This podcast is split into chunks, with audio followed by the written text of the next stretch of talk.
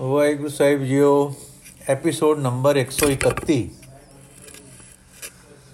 ਸ਼੍ਰੀ ਗੁਰੂ ਗੋਬਿੰਦ ਸਿੰਘ ਜੀ ਭਾਗ ਤੀਜਾ, ਸ਼੍ਰੀ ਗੁਰੂ ਗੋਬਿੰਦ ਸਿੰਘ ਜੀ। ਹੁਣ ਆਈ ਸ਼੍ਰੀ ਗੁਰੂ ਕਲਗੀਧਰ ਜੀ ਦੀ ਵਾਰੀ। ਆਪ ਦਾ ਵਜੂਦ ਦਸਾਂ ਪਾਤਸ਼ਾਹੀਆਂ ਦੇ ਸ਼ਰੀਰੀ ਵਜੂਦ ਵਿੱਚੋਂ ਨਾਨਕ ਕਮਾਲ ਦਾ ਗੁਰੂ ਰੂਪ ਵਜੂਦ ਆਖਰੀ ਸੀ। ਇਸ ਵੇਲੇ ਜੀ ਉੱਠੇ ਲਿਵਧਾਰੀ ਲੋਕਾਂ ਦੇ ਦੁਆਲੇ ਜਗਤ ਨੇ ਪੂਰਨ ਤਬਾਹੀ ਦਾ ਸਮਾਨ ਕਰ ਰੱਖਿਆ ਸੀ। ਬਖਤਾਂ ਤੇ ਸੰਸਾਰੀਆਂ ਜੋੜ ਕਦੇ ਨਾ ਆਇਆ। ਸਤਨਾਮੀ ਫਿਰਕੇ ਨੂੰ ਔਰੰਗਜ਼ੇਬ ਤਹਿ ਤੇਗ ਕਰ ਚੁੱਕਾ ਸੀ। ਕਈ ਬੇਨਵਾ ਫਕੀਰ ਡੋਬੇ ਜਾ ਚੁੱਕੇ ਸੇ। ਕਈ ਸੂਫੀ ਫਕੀਰ ਕਤਲ ਹੋ ਚੁੱਕੇ ਸੇ।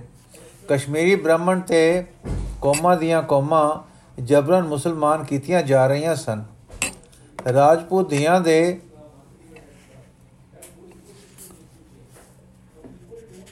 ਰਾਜਪੂਤ ਧੀਆਂ ਦੋ ਦੇ ਕੇ ਜੋ ਜ਼ੇਰ ਹੋ ਚੁੱਕੇ ਸਨ। ਔਰੰਗਜ਼ੇਬ ਦੀ ਸ਼ਰਾ ਤੇ ਜ਼ੁਲਮ ਇਸ ਵੇਲੇ ਜ਼ੋਰਾਂ ਵਿੱਚ ਸੀ। ਹਿੰਦੂ ਬਰਤਰਫ ਕੀਤੇ ਗਏ, ਮੰਦਰ ਢਾਏ ਗਏ, ਤੀਰਥ ਯਾਤਰਾ ਕਰੀਬਨ ਬੰਦ ਤੇ ਉਤੋਂ ਤੇਗ ਜਾਰੀ ਕੇ ਮੁਸਲਮਾਨ ਕਰੋ। ਇਸ ਵੇਲੇ ਸਿੱਖ ਫਿਰਕਾ ਉਸ ਨੂੰ ਇੱਕ ਭਾਰੀ ਕੰਟਕ ਦਿਸਦਾ ਸੀ। ਇਹ ਫਿਰਕਾ ਇੱਕ ਫਕੀਰੀ ਫਿਰਕਾ ਸੀ।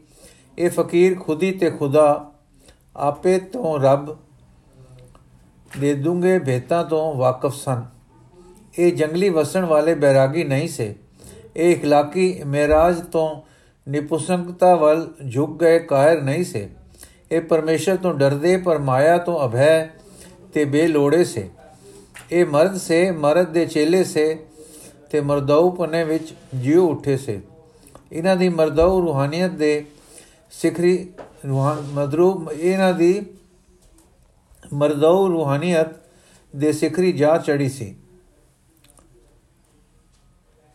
ਇਹਨਾਂ ਦੇ ਰੰਗ ਪਾਤਸ਼ਾਹ ਨੂੰ ਪਤਾ ਸਨ। ਸੋ ਇਉਂ ਜਾਪਦਾ ਹੈ ਕਿ ਉਸਨੇ ਪਹਿਲੇ ਤਾਂ ਪਹਾੜੀ ਰਾਜੇ ਇਹਨਾਂ ਦੇ ਗਲੇ ਪਾਏ ਕਿ ਹਿੰਦੂ ਆਪੇ ਵਿੱਚ ਕੱਟ ਮਰਨ ਤੇ ਮੈਨੂੰ ਕੁਝ ਨਾ ਕਰਨਾ ਪਵੇ। ਪਾਤਸ਼ਾਹ ਨੂੰ ਪਤਾ ਸੀ ਕਿ ਸਿੱਖਾਂ ਦੀ ਰਵਸ਼ ਵੱਖਰੀ ਹੈ ਤੇ ਇਹ ਹਿੰਦੂ ਅਕਬਰ ਦੇ ਵੇਲੇ ਤੋਂ ਦੰਦ ਪੀ ਰਹੇ ਹਨ। ਇਹਨਾਂ ਨੂੰ ਇਸ਼ਾਰਾ ਦੇ ਕੇ ਸਿੱਖਾਂ ਦੇ ਗੱਲ ਪਾ ਦੇਣਾ ਰਾਜਨੀਤੀ ਹੈ। ਦੂਜੇ ਪਾਸੇ ਸਿੱਖਾਂ ਦਾ ਇਹਨਾਂ ਪਹਾੜੀ ਰਾਜਿਆਂ ਅੱਗੇ ਸਹਿਨਸ਼ੀਲਤਾ ਨਾਲ ਪਿਸ ਜਾਣਾ ਇਸ ਵੇਲੇ ਰੂਹਾਨੀ ਜ਼ੋਰਾ, ਜ਼ੇਰਾ ਨਹੀਂ, ਪਰ ਰੂਹਾਨੀ ਮੌਤ ਸੀ।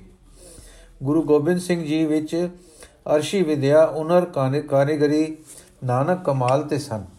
ਜਿਕੂ ਇਸ ਆਦਰਸ਼ ਦੇ ਪ੍ਰਚਾਰ ਲਈ ਪਹਿਲੇ ਨਵਾਂ ਸਤਗੁਰਾਂ ਨੇ ਵਕਤ ਵਕਤ ਦੀਆਂ ਲੋੜਾਂ ਪੂਰੀਆਂ ਕੀਤੀਆਂ ਤੇ ਮੁਸ਼ਕਲਾਂ ਹੱਲ ਕੀਤੀਆਂ। ਤਿਵੇਂ ਹੁਣ ਵਕਤ ਆ ਗਿਆ ਕਿ ਕਲਗੀਧਰ ਨੂੰ ਹੋਰ ਕਮਾਲ ਦਿਖਾਉਣੇ ਪੈਣ। ਇਹ ਮਾਮਲੇ ਬੜੇ ਕਠਨ ਹਨ। ਇਸੇ ਕਰਕੇ ਸ੍ਰੀ ਗੁਰੂ ਗੋਬਿੰਦ ਸਿੰਘ ਜੀ ਦੇ ਜੀਵਨ ਨੂੰ ਸਮਝਣਾ ਕਠਨ ਹੈ ਤੇ ਮੁਹਰਤ ਤੇ ਮੂਰਖ ਟਪਲੇ ਖਾਂਦੇ ਹਨ। ਗੁਰੂ ਨਾਨਕ ਕਮਾਲ ਸੀ, ਪਵਿੱਤਰ ਰਹਿਣਾ ਤੇ ਅੰਦਰੇ ਨੂੰ ਲਗਾਤਾਰ ਆਨੰਦ ਦੇ ਲਗਾਓ ਵਿੱਚ ਰੱਖਣਾ ਤੇ ਇਸ ਤਰ੍ਹਾਂ ਰਹਿੰਦੇ ਹੋਏ ਵਿਸ਼ੇਸ਼ ਕਰਕੇ ਜੀਵਨ ਗ੍ਰਸਤੀ ਰੱਖਣਾ। ਗ੍ਰਸਤ ਦੇ ਸਾਰੇ ਪਹਿਲੂਆਂ ਵਿੱਚ ਸਾਰੇ ਸਤਗੁਰ ਇਹ ਅਨੰਤ ਵਿੱਚ ਨਿਰੰਤਰ ਲਗਾਓ, ਸਿਖਾਉਂਦੇ ਰਹੇ ਤੇ ਲਵਾਉਂਦੇ ਰਹੇ।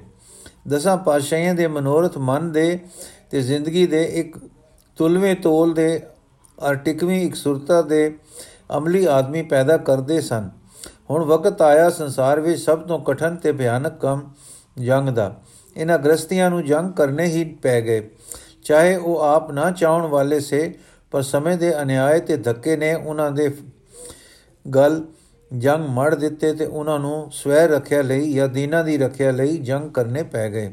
ਜੰਗ ਕਲਗੀਧਰ ਜੀ ਨੇ ਨਿਉਤੇ ਨਹੀਂ, ਪਰ ਸਮੇਂ ਦੇ ਜ਼ੁਲਮ ਤੇ ਮਜ਼ਲੂਮਾਂ ਦੀ ਰੱਖਿਆ ਲਈ ਘਰ ਆ ਗਏ, ਜੰਗ ਦੀ ਪ੍ਰਹਣਚਾਰੀ ਕੀਤੀ ਹੈ। ਜੰਗ ਦੇ ਹਿਲਾਓ, ਪ੍ਰਯਤਨ ਤੇ ਪਰਿਵਰਤਨ ਵਾਲੇ ਸਮੇਂ ਵੀ ਅੰਦਰਲੇ ਦਾ ਲਗਾਓ ਅਨੰਤ ਵੱਲ ਲੱਗਾ ਰਹੇ, ਇਹ ਕਲਗੀਧਰ ਕਮਾਲ ਹੈ। ਅਮਨ ਨਾਲ ਰਾਜ ਕਰਦਿਆਂ ਜਿਸ ਤਰ੍ਹਾਂ ਜਨਕ ਸੀ ਵਿਹਾਰਕਾਰ ਕਰਦਿਆਂ ਜਿਕੂ, ਨਰਸ਼ੀ ਕਮਾਮ ਕਰਦਿਆਂ ਜਿਕੂ ਕਬੀਰ ਤੇ ਨਾਮਾ ਸੀ, ਖੇਤੀ ਕਰਦਿਆਂ ਜਿਕੂ ਧੰਨਾ ਸੀ, ਤਿਕੂ ਦਿਲ ਦਾ ਰੁਖ ਸਾਈ ਵੱਲ ਰੱਖਣ ਦੇ ਉੱਚੇ ਉੱਚੇ ਨਮੂਨੇ ਸਿੱਖਾਂ ਵਿੱਚ ਹਰ ਪੇਸ਼ੇ ਦੇ ਆਦਮੀ ਦੇ ਆਮ ਸਨ। ਜੰਗ ਵਿੱਚ ਧਰਮ ਨਿਭੇ, ਇਸ ਗੱਲ ਦੀ ਨੀ ਛੇਵੇਂ ਸਤਗੁਰਾਂ ਨੇ ਧਰੀ ਤੇ ਇਹ ਗੱਲ ਅਟਲ ਮੁਸ਼ਕਲ ਦੀ ਸ਼ਕਲ ਵਿੱਚ ਕਲਗੀਆਂ ਵਾਲੇ ਦੇ ਸਾਹਮਣੇ ਆਈ। ਉਹਨਾਂ ਨੇ ਕੌਮ ਨੂੰ ਸ੍ਰੀ ਗੁਰੂ ਅਰਜਨ ਤੇ ਸ੍ਰੀ ਗੁਰੂ ਤੇਗ ਬਹਾਦਰ ਵਾਲਾ ਆਦਰਸ਼ ਮੌਤ ਨੂੰ ਮਖੌਲ ਕਰਨ ਵਾਲਾ ਪੇਸ਼ ਕੀਤਾ। ਪੰਜ ਨਿਤਰੇ ਪੰਜਾਂ ਦੀ ਕੌਮ ਬਣਾਈ, ਜਿਨ੍ਹਾਂ ਵਿੱਚ ਤੀਜੇ, ਚੌਥੇ ਸਤਿਗੁਰੂ ਦਾ ਜੀ ਦਾ ਉਠਿਆ।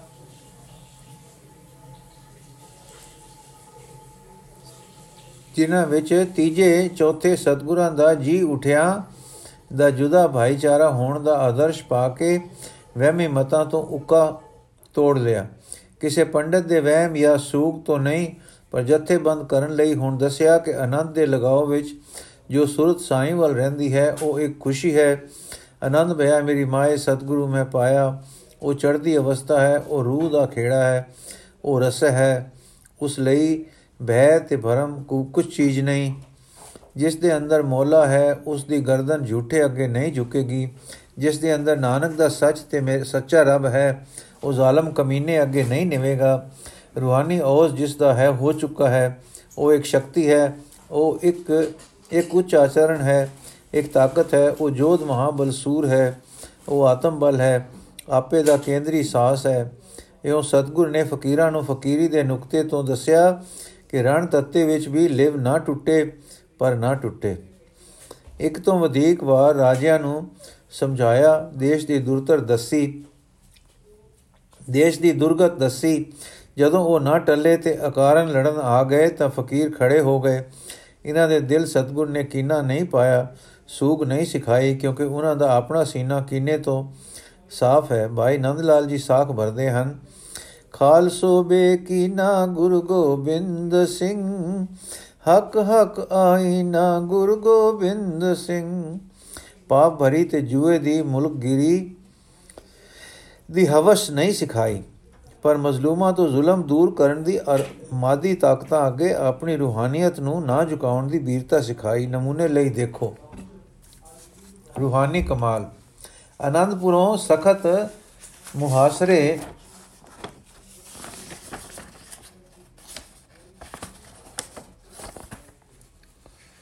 ਦੇ ਬਾਅਦ ਨਿਕਲਦੇ ਹਨ। ਦੁਸ਼ਮਣ ਦਲ ਵਿੱਚੋਂ ਨਿਕਲ ਟੁਰਦੇ ਹਨ। ਕਈ ਮੀਲ ਜਾ ਕੇ ਤ੍ਰਿਪਹਿਰੇ ਦਾ ਸਮਾਂ ਆ ਜਾਂਦਾ ਹੈ। ਉਹ ਰੂਹਾਨੀ ਕਮਾਲ ਵਾਲਾ ਬੋਲਦਾ ਹੈ, ਥਮ! ਤੇ ਆਸਾ ਦੀ ਵਾਰ ਦਾ ਦੀਵਾਨ ਸੱਜ ਜਾਂਦਾ ਹੈ। ਇਹ ਕੰਮ ਕੋਈ ਜਰਨੈਲ ਨਹੀਂ ਕਰ ਸਕਦਾ, ਪਰ ਰੂਹਾਨੀ ਔਜ਼ ਵਾਲਾ ਕਿਨੇ ਤੋਂ ਸਾਫ਼ ਅਨੰਤ ਵਿੱਚ ਛੁਪੀ ਹੋਈ ਸੂਰਤ ਵਾਲਾ ਕਾਮਲ ਗੁਰੂ ਗੋਬਿੰਦ ਸਿੰਘ ਹੀ ਕਰ ਸਕਦਾ ਹੈ। ਉਹਨਾਂ ਦੇ ਜੰਗ ਨਫ਼ਰਤ ਤੇ ਮਥਨੀ ਨਹੀਂ, ਪਰ ਉਤਸ਼ਾਹ ਤੇ ਮਥਨੀ ਹਨ। ਉਸਾ ਉਹਨਾਂ ਦੇ ਜੰਗ ਨਫ਼ਰਤ ਤੇ ਮਬਨੀ ਨਹੀਂ, ਪਰ ਉਤਸ਼ਾਹ ਤੇ ਮਬਨੀ ਹਨ। ਇਸ ਤੋਂ ਸਾਫ਼ ਹੈ ਕਿ ਉਹਨਾਂ ਨੇ ਸਿਪਾਹੀ ਜੀਵਨ ਤੇ ਲੋਕਾਂ ਉਤੋਂ ਰੂਹਾਨੀ ਜੀਵਨ ਨੂੰ ਨਹੀਂ ਵਾਰਿਆ, ਅਰ ਰੂਹਾਨੀ ਜੀਵਨ ਨੂੰ ਕਾਮਯਾਬ ਰੱਖਣ ਵਿੱਚ ਕਿਸੇ ਜਰਨੈਲੀ ਲੋੜ ਨੂੰ ਪ੍ਰੋੜਤਾ ਨਹੀਂ ਦਿੱਤੀ। ਅਰ ਕਦੀ ਖਤਰੇ ਵਿੱਚ ਪੈ ਜਾਣੋ, ਜਾਣੇ, ਖਤਰੇ ਵਿੱਚ ਪੈ ਜਾਣੋ, ਦਰੋਗ ਨਹੀਂ ਕੀਤਾ। ਔਰ ਨੰਬਰ 2 ਔਰੰਗਜ਼ੇਬ ਵੱਲੋਂ ਰਾਜ ਖਿਤਾਬ ਜ਼ਗੀਰਾਂ ਇੱਜ਼ਤਾਂ ਦੇ ਲਾਲਚ ਆਉਂਦੇ ਹਨ ਕਿ ਰਜਵਾੜਿਆਂ ਵਾਂਗੂ ਰਾਜਾ ਹੋ ਕੇ ਸੁਖ ਮਾਣੋ। ਪਰ ਉਹ اخلاقی ਤੇ ਰੂਹਾਨੀ ਕਮਾਲ ਵਾਲਾ ਕਬੂਲ ਨਹੀਂ ਕਰਦਾ ਦੂਸਰਿਆਂ ਦੀ ਆਜ਼ਾਦੀ ਖੂਣੀ ਆਪਣਾ ਰਾਜ ਤੇ ਸੁਖ ਲੋੜਨੇ ਪ੍ਰਯੋਜਨ ਨਹੀਂ ਅਰਥਾਤ ਤ੍ਰਿਸ਼ਨਾ ਕਾਰਨ ਨਹੀਂ ਜੋ ਤਲਵਾਰ ਪਕੜਵਾ ਰਹੀ ਹੈ ਪਰ ਸੁਰਤ ਨੂੰ ਝੁਕਣ ਨਹੀਂ ਦੇਣਾ ਲਿਵ ਨੂੰ ਭੈ ਤੇ ਲੋਭ ਦੇ ਤਾਬੇ ਨਹੀਂ ਹੋਣ ਦੇਣਾ ਇਹ ਹੈ ਨਿਰਭੈਤਾ ਤੇ ਸੁਤੰਤਰਤਾ ਦਾ ਉੱਚਾ ਖਿਆਲ ਜੋ ਤਲਵਾਰ ਪਕੜਵਾ ਰਿਹਾ ਹੈ ਇਹ ਹੰਕਾਰ ਵੀ ਨਹੀਂ ਹੈ ਹੰਕਾਰ ਉਸ ਆਦਮੀ ਦੀ ਮਸਤੀ ਹੈ ਜਿਸ ਦੇ ਅੰਦਰ ਲਿਵ ਨਹੀਂ ਹੈ ਅੰਦਰੋਂ ਸਕਣਾ ਹੈ ਤੇ ਬਾਹੂਬਲ ਪਦਾਰਥ ਜਾਂ ਹਰ ਨਾਸ਼ਮਾਨ ਤਾਕਤਾਂ ਤੇ ਹੈਂਕੜਦਾ ਹੈ, ਪਰ ਇਹ ਨਿਰੋਲ ਚੜ੍ਹਦੀ ਕਲਾ ਦਾ ਬਲ ਹੈ, ਜੋ ਨਿਰਮਾਨ ਹੈ, ਵਿਰਾਗ ਵਿੱਚ ਹੈ, ਸੰਸਾਰ ਨੂੰ ਨਾਸ਼ਮਾਨ ਵੇਖਦਾ ਹੈ, ਤਨ ਮਿਥਿਆ ਜਾਣਦਾ ਹੈ, ਸ੍ਰਿਸ਼ਟੀ ਰਚਨਾ ਵਿੱਚ ਖੰਡਾ ਪ੍ਰਥਮੇ ਸਾਜਿਆ ਜਾਂਦਾ ਤੱਕਦਾ ਹੈ, ਤੇ ਇਸ ਕਰਕੇ ਅਭੈ ਹੈ ਕਿ ਉਸ ਨੂੰ ਇਸ ਨਾਸ਼ਮਾਨ ਵਿੱਚ ਇੱਕ ਅਬਿਨਾਸ਼ ਕਿਣਕਾ ਇੱਕ ਨਾਸ਼ ਰਹਿਤ ਟੇਕ ਦਾ ਕੇਂਦਰ ਅਨੰਤ ਵਿੱਚ ਨਿਰੰਤਰ ਅੰਦਰਲੇ ਦਾ ਲਗਾਓ ਅਰਥਾਤ ਲਿਵ ਦਾ ਯਥਾਰਥ ਆਸਰਾ ਮਿਲ ਗਿਆ ਹੈ ਉਹ ਤਲਵਾਰ ਚਲਾਉਂਦਾ ਹੈ ਕਿ ਹਾਂ ਮੈਂ ਇਸ ਕਿਣਕੇ ਨੂੰ ਹੈ ਜ਼ਾਲਮ ਤੇਰੇ ਭੈ ਅੱਗੇ ਨਹੀਂ ਦੇ ਦੇਣਾ ਭੈ ਆਇਆ ਲਿਵ ਗਈ ਤਿਸਨਾ ਆਈ ਲਿਵ ਗਈ ਹਾਂ ਜੀ ਕਈ اخلاقی ਮਹਾਤਮਾ ਜੰਗ ਨੂੰ ਪਾਪ ਦੱਸਦੇ ਹਨ ਹਾਂ ਜੋ ਨਿਰਾ ਹੰਕਾਰ ਕਰਕੇ ਲੜਦੇ ਮਰਦੇ ਹਨ ਉਹ ਪੁੰਨ ਨਹੀਂ ਕਰ ਰਹੇ ਪਰ ਜਿਸ ਦੇ ਅੰਦਰ ਲਿਵ ਦੀ ਅਸਲੀਅਤ ਹੈ ਤੇ ਉਸ ਦੇ ਅੰਦਰ ਨਾ ਝੁਕਣ ਵਾਲੀ ਤਾਕਤ ਹੈ, ਉਹ ਜੋ ਦੀਨ ਰੱਖਿਆ ਹੈ ਜਾਂ ਲਿਵ ਲਾ ਰਹੇ ਸਾਧੂ ਹਿਤ ਨਹੀਂ ਝੁਕਦਾ ਤੇ ਜ਼ਾਲਮ ਦੇ ਅੱਗੇ ਆਪਣੀ ਅਮੁੜ ਤਲਵਾਰ ਦੀ ਢਾਲ ਪੇਸ਼ ਕਰਦਾ ਹੈ। ਉਹ ਆਤਮਕ ਨੁਕਤੇ ਤੋਂ ਜੋਧ ਮਹਾਬਲਸੂਰ ਦਾ ਕੰਮ ਕਰ ਰਿਹਾ ਹੈ। ਉਹਦੇ ਅੰਦਰ ਭਉ ਨਹੀਂ, ਪਰ ਰਾਮ ਰਾਮ ਰਹਾ ਭਰਪੂਰ ਹੈ। ਉਸ ਦਾ ਜੰਗ ਪੁੰਨ ਕਰਮ ਹੈ ਤੇ ਤੇ ਭਾਰੀ ਕੁਰਬਾਨੀ ਹੈ। ਸ਼ੇਲੀਆਂ ਵਾਲੇ ਨਾਨਕ ਨੇ ਅੱਜ ਕਲਗੀਆਂ ਵੱਲ ਲਾ ਕੇ ਤਲਵਾਰ ਫੜੀ ਹੈ। ਕਹਿੰਦਾ ਹੈ, ਜਿਕੂ ਮੈਂ ਹਰ ਸੰਸਾਰ ਦੇ ਫਕੀਰ ਨੂੰ ਜਿੱਤਿਆ ਸੀ, ਜਿਕੂ ਬਾਬਰ ਅੱਗੇ ਨਹੀਂ ਝੁਕਿਆ। ਝੁਕਿਆ ਸਾਂ, ਜਿਕੂ ਬਾਬਰ ਅੱਗੇ ਨਹੀਂ ਝੁਕਿਆ ਸਾਂ, ਤੀਕੂ ਰਾਜਿਆਂ ਤੇ ਜ਼ਾਲਮ ਔਰੰਗਜ਼ੇਬ ਦੀ ਤਲਵਾਰ ਅੱਗੇ ਨਹੀਂ ਝੁਕਣਾ। ਹੁਣ ਰਾਖੀ ਕਰਾਂਗਾ ਪਰ ਦੇਖੋ ਮੇਰੀ ਕਮਾਲ ਖੜਕਦੇ ਖੰਡੇ ਵਿੱਚ ਮੇਰਾ ਲਗਾਤਾਰੀ ਲਗਾਓ ਉਸੇ ਤਰ੍ਹਾਂ ਰਹੇਗਾ ਚੁੱਭੀ ਰਹੇਗੀ ਮੇਰੀ ਸੁਰਤ ਮੱਚੇ ਜੰਗਾਂ ਵਿੱਚ ਵੀ ਉਸ ਮਿੱਤਰ ਪਿਆਰੇ ਅਨੰਤ ਵਿਖੇ ਹਾਂ ਜੀ ਇੱਕ ਬੰਗਾਲੀ ਨੇ ਕਿਹਾ ਸੀ ਕਿ ਗੁਰੂ ਨਾਨਕ ਜੀ ਦੀ ਰੂਹਾਨੀਅਤ ਆਪ ਨੇ ਤਬਾਹ ਕਰ ਦਿੱਤੀ ਪਰ ਇਹ ਸੱਜਣ ਦਾ ਆਪਣਾ ਆਦਰਸ਼ ਕਮਜ਼ੋਰ ਹੈ ਇਹ اخلاقی ਮੁਰਦਾ ਦਿੱਲੀ ਨੂੰ ਦਿਮਾਗੀ ਅਕਲ ਸੁਨਤਾ ਨੂੰ ਰੂਹਾਨੀਅਤ ਸਮਝਦਾ ਹੈ ਇਸ ਨੂੰ ਰੂਹਾਨੀ ਜੀਵਨ ਦਾ ਪਤਾ ਨਹੀਂ ਹੈ, ਪਰ ਹਾਂ, ਜੇ ਕੋਈ ਸਿੱਖ ਲਿਵਹੀਨ ਹੋਵੇ ਤੇ ਹੰਕਾਰ ਹੈਕੜ ਵਿੱਚ ਖੜਾ ਜ਼ੁਲਮ ਕਮਾਵੇ ਤੇ ਦੂਸਰੇ ਦੇ ਮਾਲ ਮਿਲਕ ਤੇ ਨੂੰ ਖੋਏ ਤੇ ਆਖੇ, ਮੈਂ ਗੁਰੂ ਦਾ ਸਿੱਖ ਹਾਂ, ਤਾਂ ਭੁੱਲ ਹੈ। ਭੁੱਲ ਹੈ, ਉਹ ਰੂਹਾਨੀ ਆਦਮੀ ਨਹੀਂ ਹੈ। ਕਲਗੀਆਂ ਵਾਲੇ ਦੇ ਜੰਗਾਂ ਵਿੱਚ ਰੂਹਾਨੀ ਕਮਾਲ ਨਾਲ ਹੈ। ਕਿ ਐਸੇ ਭਿਆਨਕ ਜੰਗਾਂ ਵਿੱਚ ਸਾਈਂ ਯਾਦ ਹੈ ਤੇ ਧਰਮ ਮੁਖ ਹੈ। ਪਰ ਕਾਰਨ ਕੀਨਾ ਨਹੀਂ, ਵੈਰ ਨਹੀਂ, ਲਾਲਚ ਨਹੀਂ, ਕੇਵਲ ਸਾਧ ਰੱਖਿਆ ਹੈ, ਰੂਹਾਨੀ ਰੱਖਿਆ ਹੈ। ਸੂਫੀ ਫਕੀਰ, ਹਿੰਦੂ, ਸਾਧੂ, ਰੱਬੀ ਬੰਦੇ ਕਤਲ ਹੋ ਰਹੇ ਹਨ। ਇਹ ਦੇਖਣਾ ਤੇ ਮੁਰਦੇ ਵਾਂਗੂ ਬਹਿ ਰਹਿਣਾ ਤੇ ਕਹਿਣਾ ਇਹ ਰੂਹਾਨੀ ਕਮਾਲ ਹੈ, ਭੁੱਲ ਹੈ। ਜੇ ਇੱਕ ਉਪਕਾਰੀ ਰਾਖਾ ਜ਼ਾਲਮ ਦੇ ਅੱਗੇ ਖੜਾ, ਆ ਖੜਾ ਹੋਵੇ ਤੇ ਕਹੇ ਬਈ ਸਾਧ ਨਾ ਮਾਰ, ਖਲਕਤ ਨਾ ਕੋ, ਮਲੋ ਮਲੀ ਧਰਮ ਨਾ ਛੀਨ ਕਰ। ਜ਼ਾਲਮ ਸਮਝਣ ਦੀ ਥਾਂ ਜੇ ਇਸ ਤੇ ਵਾਰ ਕਰਦਾ, ਕਰ, ਵਾਰ ਕਰ ਦਿੰਦਾ ਹੈ, ਤਾਂ ਹੁਣ ਜੇ ਇਹ ਰੱਖ ਆਪ ਨਿਮਰਤਾ ਕਰਕੇ ਕਤਲ ਹੋ ਜਾਵੇ, ਤੇ ਇਸਨੇ ਕੀ ਸਵਾਰਿਆ? ਜਿਨ੍ਹਾਂ ਦੀ ਰੱਖਿਆ ਕੀਤੀ, ਉਹਨਾਂ ਨੂੰ ਕੀ ਲਾਭ ਦਿੱਤਾ? ਆਪ ਜੁੰਗੇ ਵਿੱਚ ਮਰ ਗਿਆ, ਪਰ ਜੇ ਅੜਮਨ ਜ਼ਾਲਮ ਦੇ ਅੱਗੇ ਬੱਕਰੀ ਵਾਂਗੂ ਸਰੀਰ ਪੇਸ਼ ਕਰਨ ਦੀ ਥਾਂ ਤਲਵਾਰ ਪੇਸ਼ ਕਰੇ, ਤੇ ਕਹੇ, ਚੰਗਾ ਭਾਈ ਮੈਂ ਰੱਖਾਂ ਰਾਖੀ ਕਰਾਂਗਾ, ਤੇਰੇ ਜ਼ੁਲਮ ਦੀ ਤਲਵਾਰ ਤੋੜਾਂਗਾ, ਤਾਂ ਨਤੀਜਾ ਕੀ ਹੋਵੇਗਾ? ਜੰਗ, ਪਰ ਇਹ ਜੰਗ ਰੱਖਿਆ ਹੈ, ਰੂਹਾਨੀ ਕੁਰਬਾਨੀ ਹੈ, ਅਮਲੀ ਸੰਨਿਆਸ ਹੈ, ਸਾਧਾਂ ਤੋਂ, ਪਰਜਾ ਤੋਂ, ਦੁਖੀਆਂ ਤੋਂ ਆਪਾ ਵਾਰ ਦੇਣਾ। ਜੀ ਹਾਂ, ਅੰਗ ਵਿੱਚ ਗਿਓ ਅਗ ਵਿੱਚ ਗਿਓ ਬੱਲੀ ਹੋਣ ਵਾਂਗੂ ਨਿਰਾ ਆਹੂਤੀ ਨਾ ਹੋ ਜਾਣਾ। ਪਰ ਜ਼ਾਲਮ ਦੇ ਜ਼ੁਲਮ ਦੀ ਤਾਕਤ ਘਟਾਈ ਜਾਣੀ ਤੇ ਆਪਣੇ ਸੁਖ ਵਾਰੀ ਜਾਣੇ ਤੇ ਵਾਰੀ ਜਾਣੇ। ਜਦੋਂ ਆਪਾ ਤੇ ਆਪਣਾ ਨੁਛਾਵਰ ਹੋ ਜਾਵੇ, ਤਦੋਂ ਜ਼ਾਲਮ ਦਾ ਜ਼ੁਲਮ ਵੀ ਅੰਤ ਤੇ ਆ ਜਾਵੇ। ਇਹ ਉੱਚਾ ਸੰਨਿਆਸ ਹੈ। ਕੇਵਲ ਕਲਗੀਧਰ ਦੇ ਸੰਸਾਰ ਵਿੱਚ ਸਭ ਤੋਂ ਉੱਚੇ ਹੋਏ ਰੂਹਾਨੀ ਮਰਦ ਦਾ ਕੰਮ ਹੈ। ਰੂਹਾਨੀ ਪ੍ਰਚਾਰ ਦਾ ਕਮਾਲ। ਇੱਕ ਮੁਸਲਮਾਨ ਜਰਨੈਲ ਆਪਣੇ ਦਲਾਂ ਵਿੱਚ ਖੜਾ ਆਖਦਾ ਹੈ ਕਿ ਗੁਰੂ ਗੋਬਿੰਦ ਸਿੰਘ ਸਾਹਿਬ, ਕਸਫ ਕਰਾਮਾਤੀ ਬਜ਼ੁਰਗ ਹੈ, ਫਿਰ ਜੰਗ ਰਚਾਉਂਦਾ ਹੈ। ਦੇਖੋ, ਲਿਵਧਾਰੀ ਗੁਰੂ ਗੋਬਿੰਦ ਸਿੰਘ ਉਸ ਦੇ ਮਨ ਦੇ ਫੁਰਨੇ ਨੂੰ ਵਾਚ ਲੈਂਦਾ ਹੈ। ਘੋੜਾ ਦੁੜਾ ਵੈਰੀ ਦਲ ਵਿੱਚ ਉਸ ਦੇ ਸਾਹਮਣੇ ਜਾ ਖੜੋਂਦਾ ਹੈ ਤੇ ਕਹਿੰਦਾ ਮੁਰਦੇ ਮਰ ਰਹੇ ਹਨ। ਮੈਂ ਕਿਸੇ ਨੂੰ ਨਹੀਂ ਮਾਰ ਰਿਹਾ। ਮੈਂ ਇਹ ਸਬਕ ਸਿਖਾਉਣਾ ਹੈ ਕਿ ਲਿਵਧਾਰੀ ਹੋਣਾ, ਕਾਇਰ ਹੋਣਾ ਨਹੀਂ। ਉਹ ਜਰਨੈਲ ਪੈਰੀ ਡਿੱਗਦਾ ਹੈ ਤੇ ਉਸ ਨੂੰ ਰਣ ਤੱਤੇ ਵਿੱਚ, ਵੈਰੀ ਦੇ ਦਲ ਵਿੱਚ ਆ ਖੜੇ ਗੁਰੂ ਜੀ ਲਿਵਦਾਨ ਦਿੰਦੇ ਦਿੰਦੇ ਹਨ। ਉਹ ਮੈਦਾਨ ਜੰਗ ਛੱਡ ਕੇ ਚਲਾ ਜਾਂਦਾ ਹੈ। ਸਾਰੀ ਉਮਰ ਭਜਨ ਵਿੱਚ ਗੁਜ਼ਾਰਦਾ ਹੈ ਪਰੇ ਦਾ ਕਮਾਲ ਫਕੀਰ ਬਣਦਾ ਹੈ ਪਰੇ ਦਾ ਕਾਮਲ ਫਕੀਰ ਬਣਦਾ ਹੈ ਇਹ ਹੈ ਕਮਾਲ اخلاقی ਕਮਾਲ ਦੁਸ਼ਮਣਾਂ ਦੇ ਸਰਦਾਰ ਦਾ ਇੱਕ ਡੋਲਾ ਸਿੱਖਾਂ ਦੀ ਕੈਦ ਵਿੱਚ ਆਉਂਦਾ ਹੈ ਗੁਰੂ ਗੋਬਿੰਦ ਸਿੰਘ ਜੀ ਦਾ ਹੁਕਮ ਹੁੰਦਾ ਹੈ ਮਹਿਲਾਂ ਤੋਂ ਗੋਲੀਆਂ ਬੁਲਾਓ ਆ ਕੇ ਖਾਤਰ ਕਰਨ ਧੀਰਜ ਦੇਣ ਪਹਿਲੇ ਪੂਰਾ ਪੂਰਾ ਆਦਰ ਕੀਤਾ ਫਿਰ ਸਿੱਖ ਸਵਾਰਾਂ ਦਾ ਦਸਤਾ ਨਾਲ ਲੈ ਦੇ ਕੇ ਹੁਕਮ ਦਿੰਦਾ ਹੈ ਕਿ ਜਾਓ ਇਹਨਾਂ ਦੇ ਦੇਸ਼ ਘਰ ਪਹੁੰਚਾ ਕੇ ਆਓ ਹੈ ਨਾ اخلاقی ਕਮਾਲ ਦੁਸ਼ਮਣ ਦੀ ਇਸਤਰੀ ਆਪਣੀ ਕੈਦ ਵਿੱਚ ਆਈ ਉਸ ਦਾ ਆਦਰ ਖਾਤਰ ਕੀਤਾ, ਹਰਮਤ ਕਾਇਮ ਰੱਖੀ ਤੇ ਘਰ ਪਹੁੰਚਾਇਆ। ਹੈ ਨਾ ਬੇਯਕੀਨਾ ਬੇਕੀਨਾ ਗੁਰੂ ਗੋਬਿੰਦ ਸਿੰਘ। ਕਿਸੇ ਫਕੀਰ ਨੂੰ ਮਿਲਣ ਗਏ ਸਤਗੁਰੂ ਇੱਕ ਬੜੀ ਅਮੀਰ, ਸੁੰਦਰ, ਜਵਾਨ ਇਸਤਰੀ ਦੇ ਘੇਰੇ ਵਿੱਚ ਗਿਰ ਜਾਂਦੇ ਹਨ। ਇਸ ਦੇ ਰੂਪ ਮਾਲ ਅੱਗੇ ਸਤਗੁਰ ਦਾ ਝੁਕਣਾ ਤਾਂ ਅਸੰਭਵ ਸੀ ਹੀ। ਇਸ ਦੇ ਅੱਗੇ ਵੀ ਨਾ ਝੁਕੇ ਤੇ ਤੁਸੀਂ ਤੇ ਮੈਂ ਇਕੱਲੇ ਖੜੇ ਹਾਂ ਚੀਕਾ ਮਾਰ ਰੋਲਾ ਪਾਵਾਂਗੀ ਤੇ ਝੂਠੀ ਉਜ ਲਾਵਾਂਗੀ ਜਿਸ ਨਾਲ ਤੁਹਾਡੀ ਇੱਜ਼ਤ ਮਿਟ ਜਾਏਗੀ اخلاقی ਪਵਿੱਤਰਤਾ ਉਤੋਂ ਇੱਜ਼ਤ ਨੂੰ ਇੱਜ਼ਤ ਨੂੰ ਵੀ ਵਾਰ ਸੁੱਟਣ ਵਾਲੇ ਸੱਚੇ ਤੇ ਸੁੱਚੇ ਸਤਗੁਰੂ ਬੇਖੌਫ ਨਿਕਲ ਟੁਰੇ ਔਰ ਸਿੱਖਾਂ ਨੂੰ ਦੱਸ ਦਿੱਤਾ ਕਿ اخلاقی ਕਮਾਲ ਇਹ ਸਾਬਤੀ ਹੈ ਸਮਦਰਸ਼ਤਾ ਦਾ ਕਮਾਲ ਹਾਂ ਜੀ ਜੰਗ ਹੋ ਰਿਹਾ ਹੈ ਪਾਣੀ ਹੈ ਨਹੀਂ ਪਿਆਸੇ ਮਰ ਰਹੇ ਹਨ ਕਲਗੀਆਂ ਵਾਲੇ ਕਾਮਲ ਦਾ ਅਤ ਪਿਆਰਾ ਸਿੱਖ ਭਾਈ ਕਨਈਆ ਸਿੱਖ ਤੇ ਮੁਸਲਮਾਨ ਦੋਹਾਂ ਨੂੰ ਮੈਦਾਨੇ ਜੰਗ ਵਿੱਚ ਪਾਣੀ ਪਿਲਾ ਰਿਹਾ ਹੈ। ਇਸ ਸਿੱਖ ਨੂੰ ਥਾਪੜਾ ਦੇ ਕੇ ਨਾਲ ਮਲਮ ਦੀ ਡੱਬੀ ਦਿੰਦੇ ਹਨ ਕਿ ਭਾਈ ਜ਼ਖਮਾਂ ਤੇ ਮਲਮ ਵੀ ਲਾਇਆ ਕਰ। ਹੈ ਨਾ ਸੀਨਾ ਕੀਨੇ ਤੋਂ ਖਾਲੀ? ਸੱਚ ਕੂਕ ਰਿਹਾ ਹੈ ਭਾਈ ਨੰਦ ਲਾਲ ਖਾਲਸੋ ਬੇਕੀਨਾ ਗੁਰੂ ਗੋਬਿੰਦ ਸਿੰਘ। ਖਾਲਸੋ ਬੇਕੀਨਾ ਗੁਰੂ ਗੋਬਿੰਦ ਸਿੰਘ। ਦੀਵਾਨ ਸਜਿਆ ਹੈ 52 52 ਹਿੰਦੁਸਤਾਨ ਦੇ ਵਿਦਵਾਨ ਬੈਠੇ ਹਨ। ਸ਼ੈਵ ਸ਼ੋਰ ਸਾਕਤਕ ਵੈਸ਼ਨਵ, ਸਿੱਖ, ਸੂਫੀ, ਹਰ ਫਿਰਕੇ ਦੇ ਪੰਡਤ, ਔਰੰਗਜ਼ੇਬ ਦੇ ਸਤਾਏ ਹੋਏ ਸਭ ਨੂੰ ਪਨਾਹ ਦੇ ਰਿਹਾ ਹੈ। ਕਲਗੀਆਂ ਵਾਲਾ ਕਮਾਲਾਂ ਦਾ, ਕਾਮਲਾਂ ਦਾ ਕਾਮਲ ਹੈ ਕੋਈ ਪਖਪਾਤ, ਸ਼ਰਨ ਪਾਲਣ ਦਾ ਕਮਾਲ ਹੈ। ਵਿਦਿਆ ਵਿਦਿਆ ਕਮਾਲ।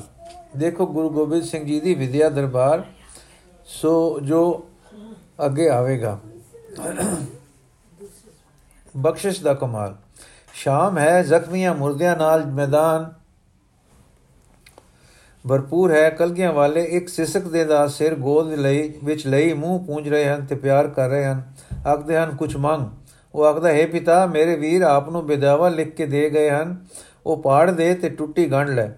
ਬਖਸ਼ੰਤ ਪਿਤਾ ਪੁੱਤਰਾਂ ਦਾ ਨਾਮ ਵਫਾਦਾਰੀ ਦਾ ਅਪੁੱਤਰੇ ਪਨੇ ਦਾ ਪਾਪ ਵੀ ਝਟ ਬਖਸ਼ਦਾ ਹੈ, ਕਾਗਜ਼ ਪਾੜਦਾ ਹੈ ਤੇ ਨਾ ਕੇਵਲ ਬਖਸ਼ਦਾ ਹੈ, ਸਭ ਨੂੰ ਵਰ ਦਿੰਦਾ ਹੈ। ਸਭ ਨੂੰ ਹਫਤ ਹਜ਼ਾਰੀ ਤੇ 10 ਹਜ਼ਾਰੀ ਆਖਦਾ ਹੈ ਤੇ ਬੋੜ ਪਿਤਾ ਗੱਲ ਲਾਵੇ ਕਰ ਦਿਖਾਉਂਦਾ ਹੈ। ਹੈ ਨਾ ਬਖਸ਼ਿਸ਼ ਦਾ ਕਮਾਲ? ਕੋਮਲ ਉਨਰਾਂ ਦੇ ਕਮਾਲ। ਸਤਗੁਰਾਂ ਦੀ ਰਚਨਾ ਸਾਡੇ ਤੱਕ ਆਪਣੀ ਹੈ। ਉਸ ਦਾ ਇੱਕ ਹਿੱਸਾ ਐਨ ਗੁਰੂ ਨਾਨਕ ਦੇਵ ਜੀ ਦੀ ਬਾਣੀ ਵਰਗਾ ਅਰਸ਼ੀ ਕਮਾਲ ਹੈ। ਦੂਜਾ ਹਿੱਸਾ ਵੀਰ ਰਸ ਦਾ ਤੇ ਪਖੰਡ ਨਿਖੇਧ ਦਾ ਹੈ। ਵੀਰ ਰਸ ਦੀ ਕਵਤਾ ਵੀ ਆਪਣੇ ਕਮਾਲ ਤੇ ਹੈ। ਉਤਸ਼ਾਹ ਤੇ ਉਮਾ ਦੀ ਖਾਨ ਹੈ। ਪੜਦਿਆਂ ਪੜਦਿਆਂ ਵਲਵਲੇ ਵਿੱਚ ਲੈ ਜਾਂਦੀ ਹੈ। ਬਾਣੀ ਤੋਂ ਛੁੱਟ ਪਰ ਛੁੱਟ 52 ਕਵੀ ਪੰਡਤ ਸੇ ਇਹਨਾਂ ਨੇ ਸਭ ਵਿਦਿਆ ਦੇ ਗ੍ਰੰਥਾਂ ਤੇ ਟੀਕੇ ਕਰ ਸੱਟੇ ਤੇ ਨੌ ਮਣ ਪੱਕਾ ਭਾਰ ਕਾਗਤਾਂ ਦਾ ਸੀ ਜੋ ਗੁਰੂ ਕੇ ਦੁਆਰੇ ਗ੍ਰੰਥ ਰਚੇ ਤੇ ਟੀਕਾ ਕੀਤੇ ਗਏ। ਰਚਨਾ ਤੋਂ ਇਲਾਵਾ ਚਿੱਤਰਕਾਰ ਤੇ ਗਵਈਏ ਦੂਰ ਦੂਰ ਤੋਂ ਆਏ ਇੱਕ ਚਿੱਤਰਕਾਰ ਤੇ ਗਵਈਏ।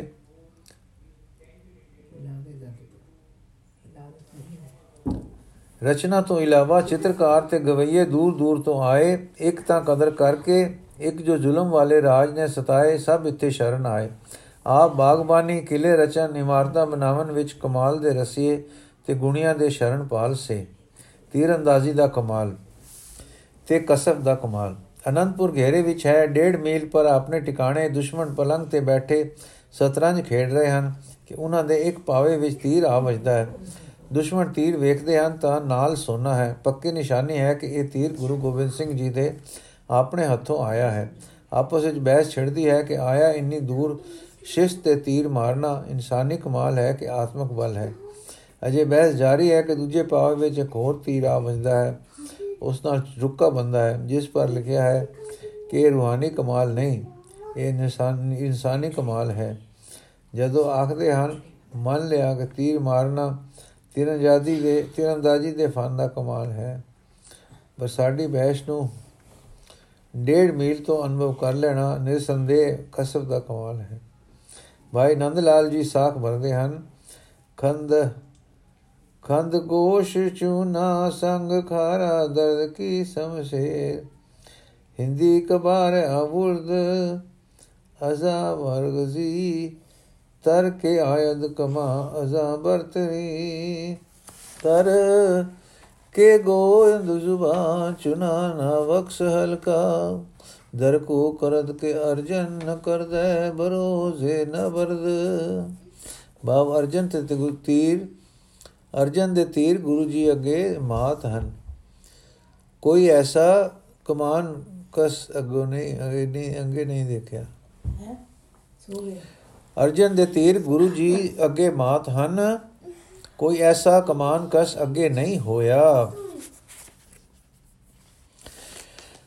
ਹਾਂ ਬਾਕੀ ਦਾ ਸਾਖੀ ਦਾ ਹਿੱਸਾ ਕੱਲ ਪੜਾਂਗੇ ਜੀ। ਵਾਹਿਗੁਰੂ ਜੀ ਕਾ ਖਾਲਸਾ ਵਾਹਿਗੁਰੂ ਜੀ ਕੀ ਫਤਿਹ।